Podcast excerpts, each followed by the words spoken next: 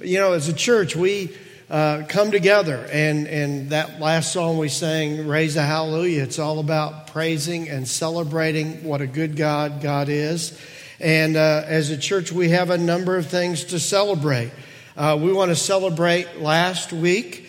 Uh, we had a young man who's just sitting right over here, Jackson Sailor, and Jackson was baptized into Christ. And um, following both of our services, yeah, yeah, so we can. Uh, and, and, here's a few pictures of him being baptized. And, and I hope it's okay. Can I share what you emailed me? Okay. I never really got permission, but I never got, got that response back. Uh, but uh, I asked for permission. But this is what Jackson said to his parents as they were driving home after the baptism. He says, When you come up from the water, you just feel new, like you're starting over, but not feeling bad for how you were before. And I thought, I think Jackson gets it. And so, praise God. That God is a God that makes us new and that He forgives, and we can have confidence of that. And then last night we had two more people were baptized. Chris and Kelsey Distel uh, were baptized here last night. And uh, so we rejoice with them as they also experience that new life in Jesus. And their little girl, their little girl, Brooklyn, uh, was witnessing the baptism. She's about two or three. And uh, she said afterwards, she says, Mommy and Daddy got baptized. And so I thought, yeah, that's, that's a new way to say it. So we've got a lot to be thankful for here, uh, how God has blessed us as a church and continues to bless and be at work. And, and yet, you know, as a, as a church family, uh, being a part of a family, you come together and you celebrate those highs, you celebrate those victories. Uh, the Bible says, celebrate with those who celebrate, but also it says to weep with those who weep. And in, the course of any uh, family, there's the good times, the bad times, and it's important to be there for each other. And the same is true for us as a church family. This past week, we had a tough thing happen in the life of this church. Uh, a very dear, beloved member of this church, a member of our creative arts team, uh, died suddenly of an apparent heart attack. That's Craig DeToto. And, um, and so that, that, that's tough. It's tough when somebody so young uh, dies, what seems from our perspective, uh, far too, too soon. And obviously, we're deeply sad. We rejoice that, that Craig was in Christ, and because of that, we've got peace. But we're sad, our hearts are broken for his wife Dana, and their children Vincent and Mia, and the entire DeToto family. And so you can see on the screen the plans this week as the, both the visitation and the funeral service will be here at the building. And there's also opportunities for those of you who would like to serve the family, meet some needs. Uh, there'll be a meal prepared for them uh, after uh, everything's over on Friday. And so you can see the contact info to connect and be a part of that. Um, let's pray and just pray, thanking God, but also praying for those who are hurting. Let's pray together. Dear God, we thank you that you're a good God. You're a God that's always at work, even when we don't understand what's happening or why it's happening. And Father, we pray that even from our story, from the scriptures today, that we'll just be reminded that even when we don't understand, we can still trust you. And so, Father, we, we just want to lift up uh, the DeToto family Dana, Mia, Vincent. Give them strength, give them comfort and peace. Be with those in this church family that are hurting because of a dear friend who passed so quickly. And help us, Father, just to find strength in each other, but find strength in you. Father, we know that you are a good God, and we know that you're a God that's at work. And we pray that today, through the message, we'll just become more convinced of that and take heart and take, just place our hope firmly in you.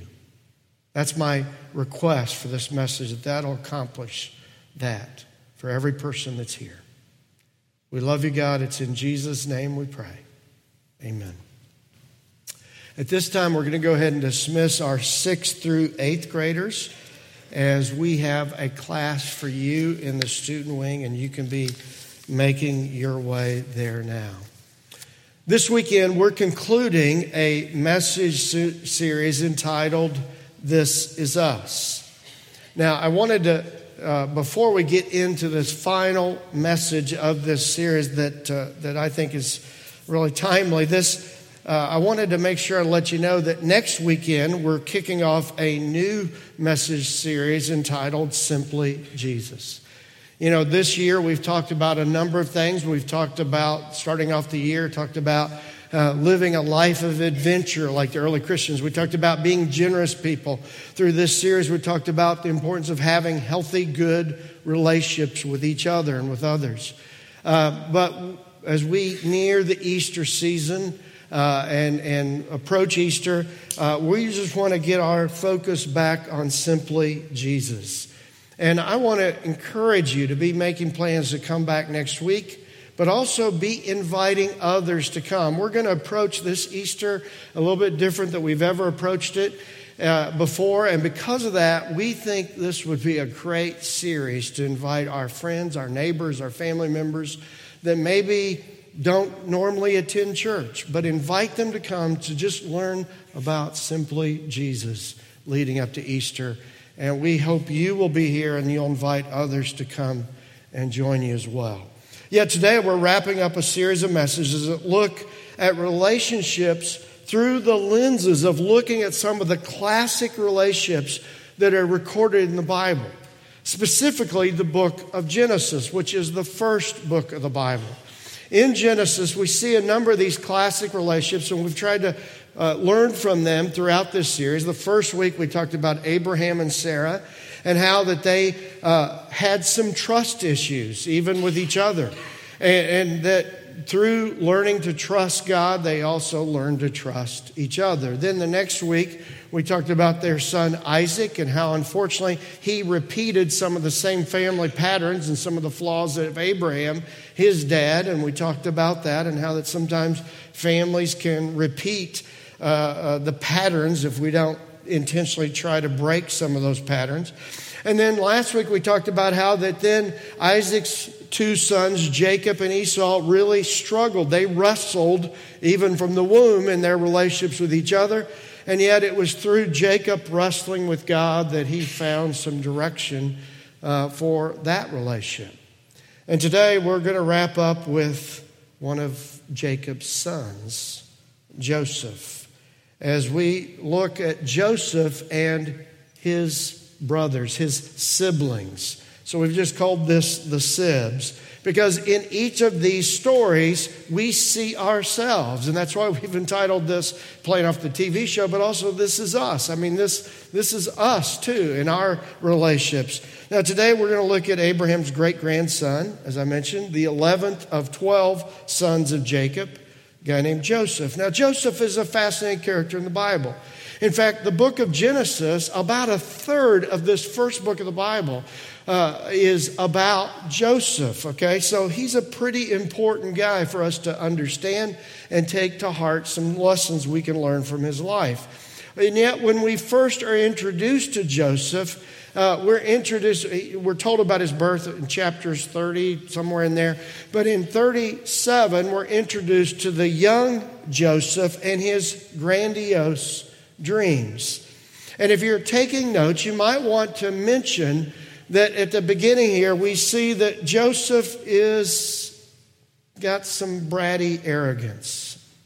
Okay, now some writers, uh, as they describe Joseph. I read one book where a writer said that Joseph's the only character in the book of Genesis that, that there's nothing negative said about him. But yet, as I read his story, I, I find him a bit brash, uh, a bit uh, bratty, a bit arrogant when we first meet him. And I think that that's a reminder that we all have some rough edges and God takes us where we are and He molds us and he does that with Joseph. So let's read about this, this bratty arrogance we see in Genesis 37, beginning in verse 2. This is the account of Jacob and his family. When Joseph was 17 years old, he often tended his father's flocks. He worked for his half brothers. You see, his 10 older brothers had the same dad but a different mom. But Joseph reported to his father some of the bad things his brothers were doing.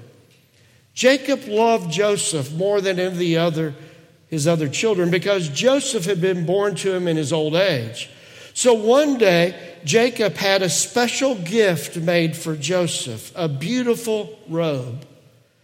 But his brothers hated Joseph because their father loved him more than the rest of them. They couldn't say a kind word to him. There's a lot in that paragraph. Let's see if we can unpack it. The first is there's this word report that, that Joseph's reporting back to dad things about the older brothers. The word report here is used in other places of the Bible that can even have this idea of false slander. You see, there's no question that Joseph is a bit of a tattletale little brother, okay? He's telling on his older brothers. And, and I thought about, you know, in most families, when there's siblings, there's that tattletale, okay? And because this is, you know, time change Sunday, and I know that some of you are lost an hour's sleep, I want to get a little participation here, okay? So I want to ask if you had siblings growing up, or maybe you didn't have a sibling, but you had some close cousins, okay? It, I want to ask did you have a sibling, someone in your family uh, not you, but someone else that was a tattletale. Raise your hand if you got, oh man, we got a bunch of people. Okay, now let's be honest.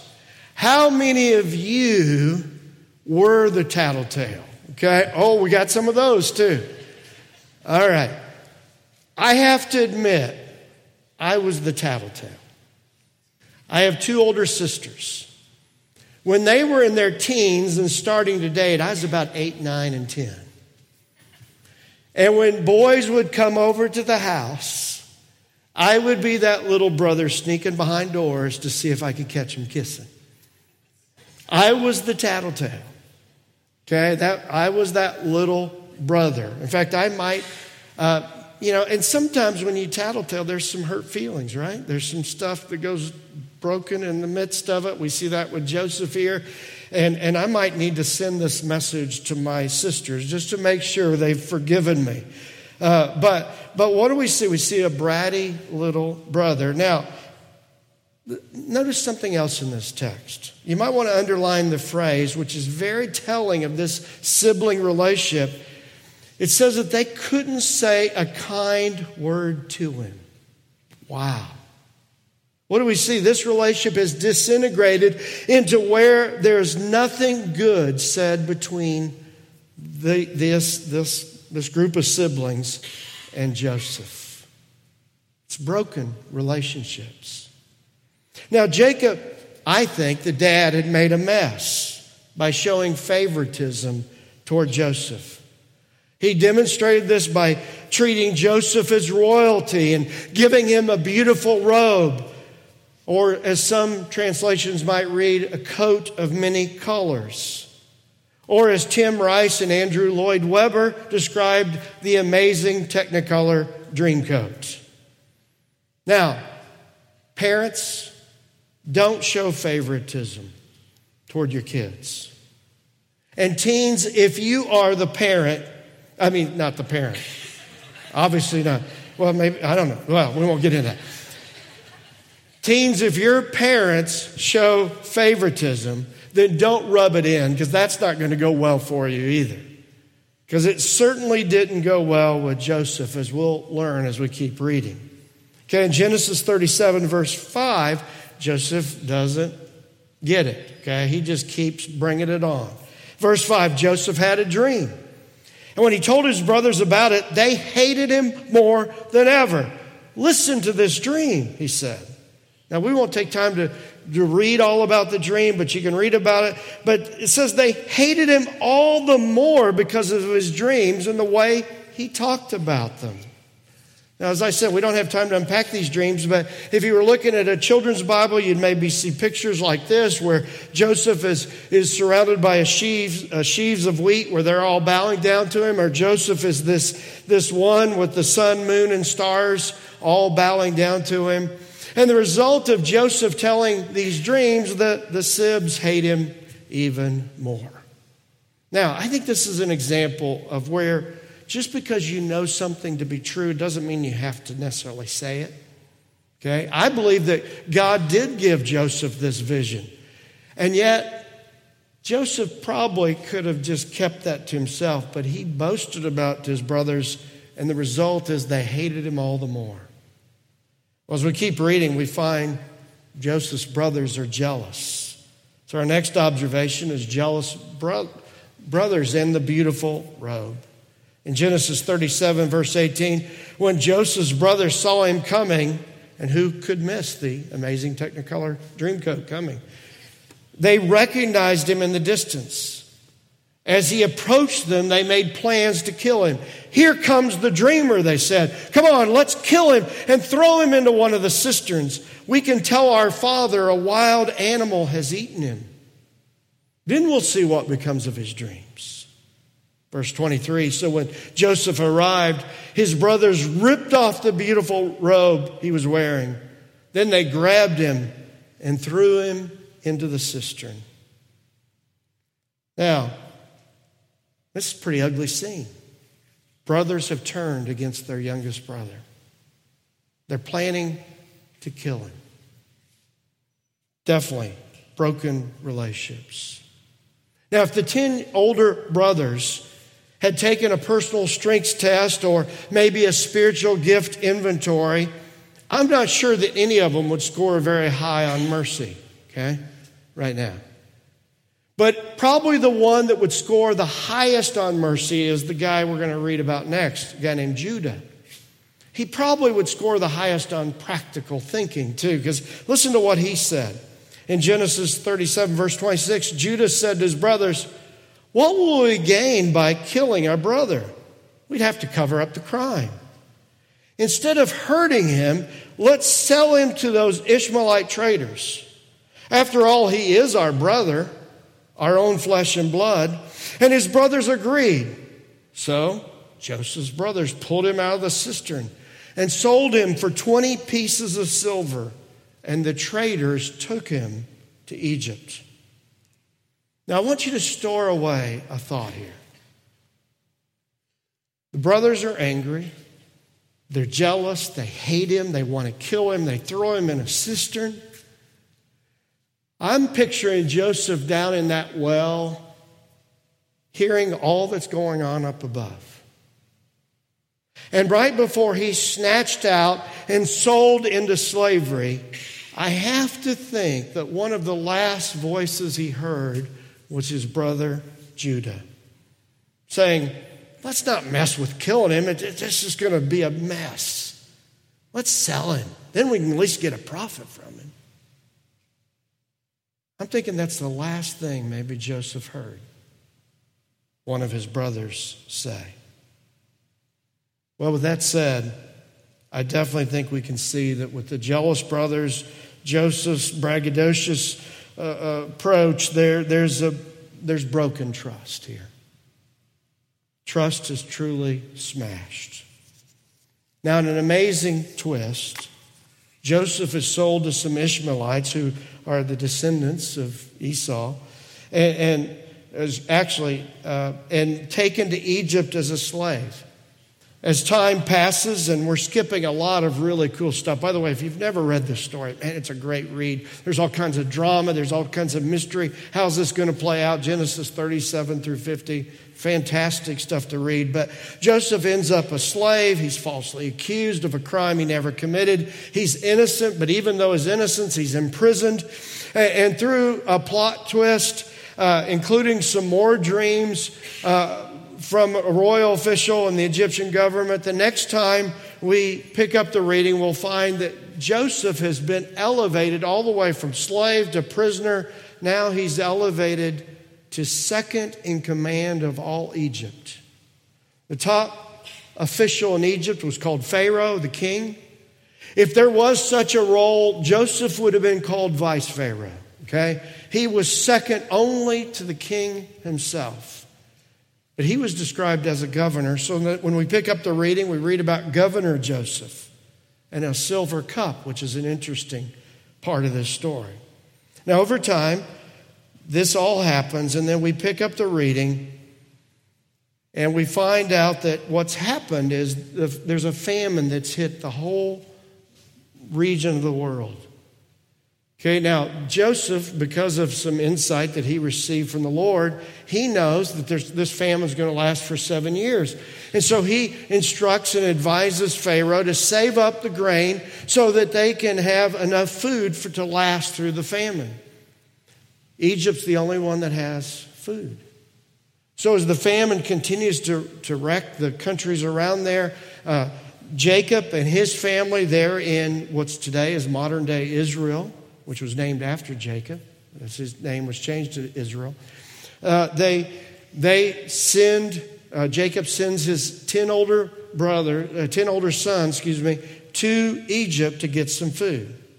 So let's read what happens in Genesis 42, verse 3.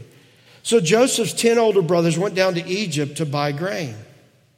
Since Joseph was governor of all of Egypt, and in charge of selling grain to all the people, it was to him that his brothers came. When they arrived, they bowed before him with their faces to the ground. Wow, it sounds like one of Joseph's dreams, doesn't it? His brothers are now circled around him, bowing down, and yet Joseph doesn't reveal his identity. Joseph is an official in the Egyptian court. Uh, undoubtedly, he dressed like an Egyptian. I mean, as I thought about that, I could, kept hearing, you know, a song, Walk Like an Egyptian, okay? But he, he would have dressed, he would have acted like an Egyptian. The brothers come in, he recognizes them, he knows who they are, but he's not yet ready to trust them. He's not ready yet to reveal his identity. Now, through the interrogation, he gets them to communicate that their dad is still alive, Jacob. That's good news for him. He finds out that his younger brother Benjamin is still alive, but dad wouldn't let the younger brother make the trip. He gives them some food and he, he sends them back out to uh, back to their dad to take the food. Now, honestly, as I've read this this story in the past, as I see this kind of this cat and mouse game that Joseph plays with his brothers, I, I've even wondered at times, is he kind of being harsh? Is he kind of, he's playing with them here a little bit. But I think it's important for us to remember, put ourselves in Joseph's shoes. The last time he had been around his brothers, they were trying to kill him. He doesn't know if he can trust them.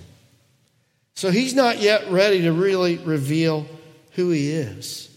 And because of their action, he's had to go through a lot of tough stuff in life. He, was, he lived as a slave, he was falsely accused, he was imprisoned. And so he does eventually give them food, sends them away, but he says, if you ever want to come back and get some food, you got to bring your youngest brother, Benjamin, with you as well. Well, they go back. After a while, the famine continues. They run out of food. Jacob says, You got to go back to Egypt, get some more food. And they said, We can't go without Benjamin. He resists them. Finally, he sends Benjamin, and, and they arrive. And it's really a cool scene because Joseph has them sit in the birth order. And they're going, Woo, how did he do that? How do he know our order of birth? And then, since favoritism runs in the family, he gives Benjamin five times the amount of food that he gives his other brothers. And with that said, then we read this in Genesis 44. When his brothers were ready to leave, Joseph gave these instructions to the, his palace manager Fill each of their sacks with as much grain as they can carry, and then put my personal silver cup at the top of the youngest brother's sack, along with the money for his grain. So Joseph sets it up to look like the youngest brother, Benjamin, has stole his silver cup. Joseph then sends some Egyptian guards after him. They, they grab the brothers, bring them back, and then they discover that Benjamin has the prize silver cup. And Joseph said, Well, he's the one that has to go to jail. With that, something significant happens in the story. In Genesis 44, verse 18, Judah, remember that guy? Judah, the brother, Judah stepped forward and said, Please, my Lord, let me stay here as a slave instead of the boy. And let the boy return with his brothers. For how can I return to my father if the boy is not with me? I couldn't bear to see the anguish this would cause my father. What do you see? Here's what I see Judah has changed. A younger Judah was upset with a favored son, so upset that he sold him to slavery. We fast forward all these years later. Now Judah says, I couldn't let this happen to my dad. In fact, instead of putting him in jail, put me. I'll take his place. I, I find that fascinating. Judah has changed. You know, sometimes we have someone in our life, possibly a sibling, that's broken trust with us. And here's the struggle when somebody's broken trust, when someone has, has acted in such a way, behaved in such a way, maybe for years that we couldn't trust them then we, we come to church or we hear these messages about being willing to forgive, and you think, oh man, can I forgive this person that's betrayed me? And we struggle, can I forgive? And then sometimes we get confused because we, we, we kind of we kind of link forgiveness and trust together. I think that's a common mistake. What I want to do today is I want to help make a distinction for you.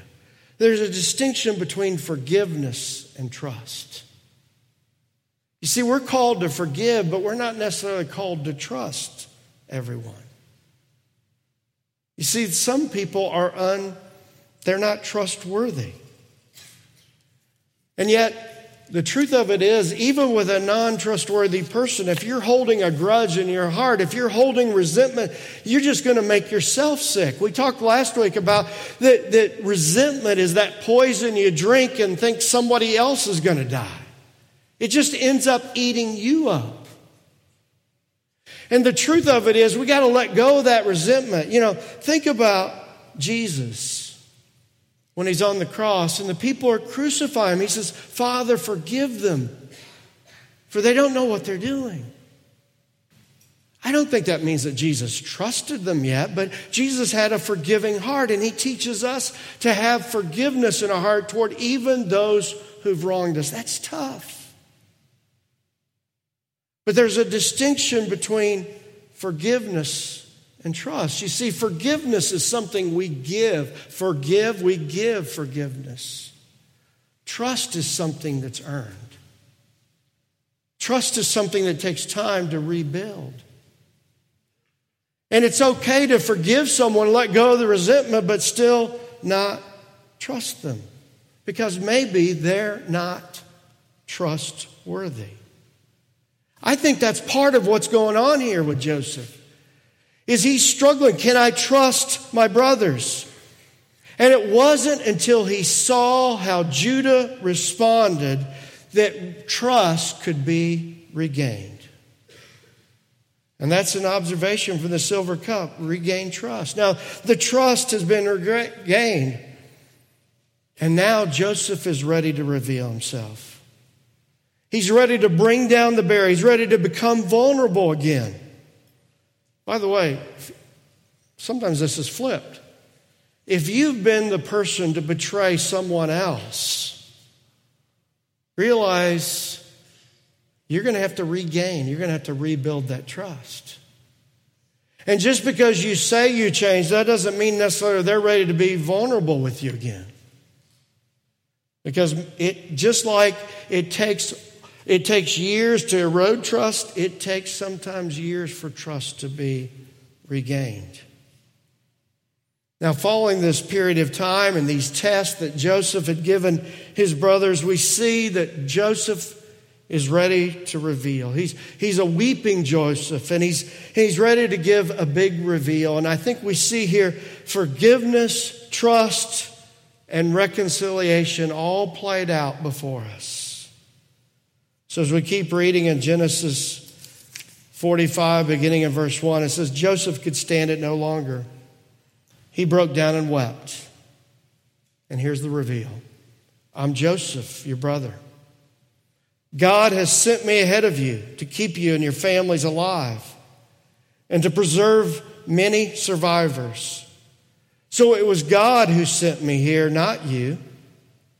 And he is the one who made me an advisor to Pharaoh, the manager of his entire palace, and the governor of all Egypt. Weeping with joy, he embraced Benjamin, and Benjamin did the same. Then Joseph kissed each of the brothers and wept over them. And after that, they began talking freely with him. What do you see? I see true reconciliation.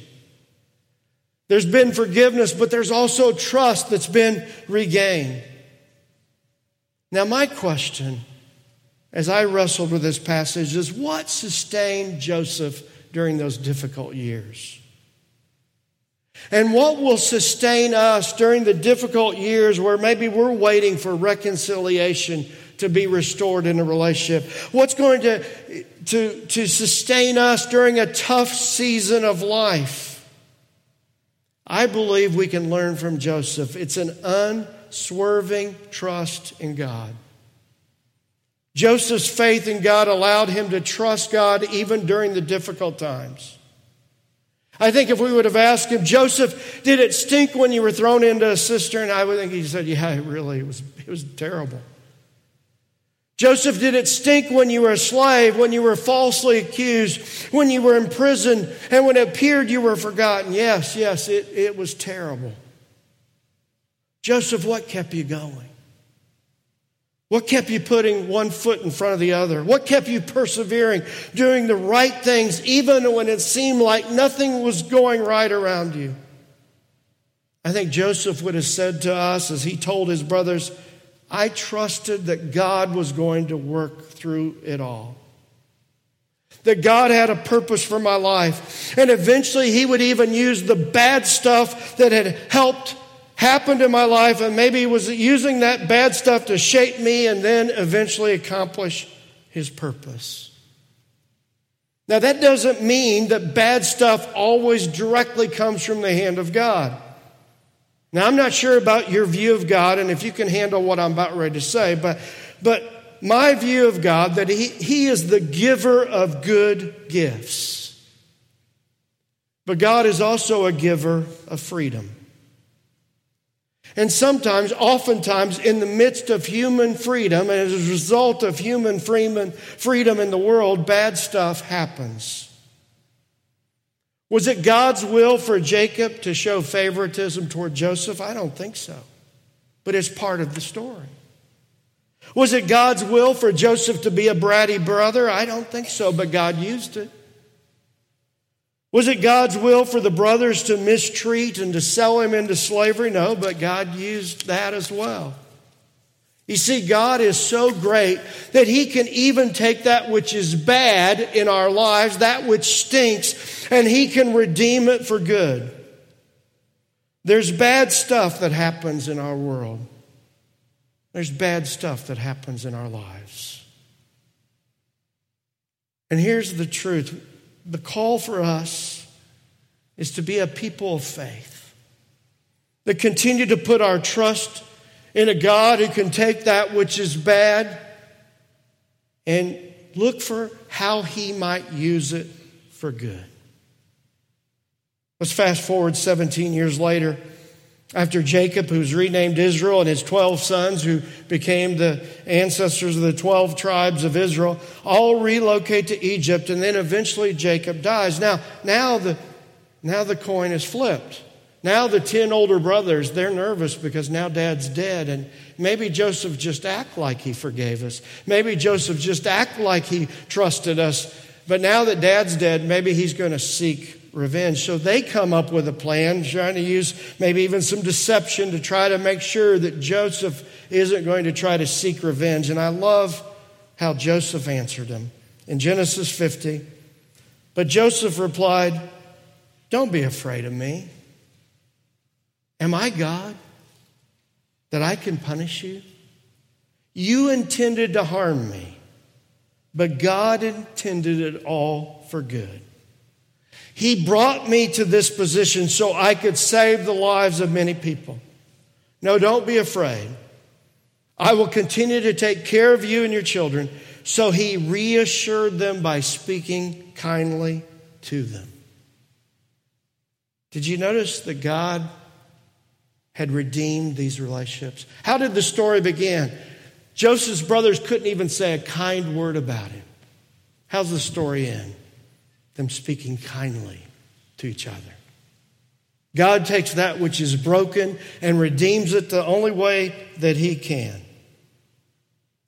I love how God takes that which is broken and redeems it to His glory. I believe God wants to do that in our lives. I believe God wants to do that in our relationships. There's another twist in the story. Judah is the brother who steps up to take the place of Benjamin, which is the turning point of the story from my read.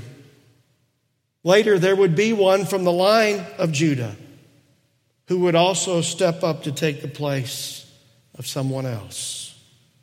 I don't know if you knew, but Jesus descended from the line of Judah. In fact, sometimes he's called the lion of Judah.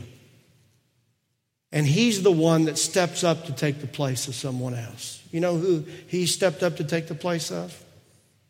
Me and you. Some of you might say, man, bad stuff happens in life, and I don't know if I can keep trusting God. You want proof that you can trust God? Look to the cross. God loves us so much, He said, I'll step up and make sure that somebody takes your place. Jesus says, I love you so much, I'll step up and take your place. That gives us confidence to trust God even when life stinks. That we can put our faith in the one who redeems, the one who takes that which is bad and redeems it for good. Maybe there's some relationships in your life that God needs to bring redemption. Maybe through this story, you've seen a path for reconciliation. But I know in this story, we see God longs to redeem all of us. And let's make sure during this time of communion that we remember that God has gone to great lengths to reconcile us to Him. Let's make sure we're doing everything within our lives to live a reconciled life with Him, but also reconciled lives with others. Let's pray. Dear God, we thank you for this story. It's so rich, there's so much there. Help us just realize your word points us to you and points us to redemption. Thank you that Jesus died so that we could be redeemed. Father, help us live reconciled lives, not only with you, and we know you took the first step, but help us seek reconciliation with others. Show us the path, Lord. Help us search our hearts, put our trust in you, and give thanks for redemption now. It's in Jesus' name we pray. Amen.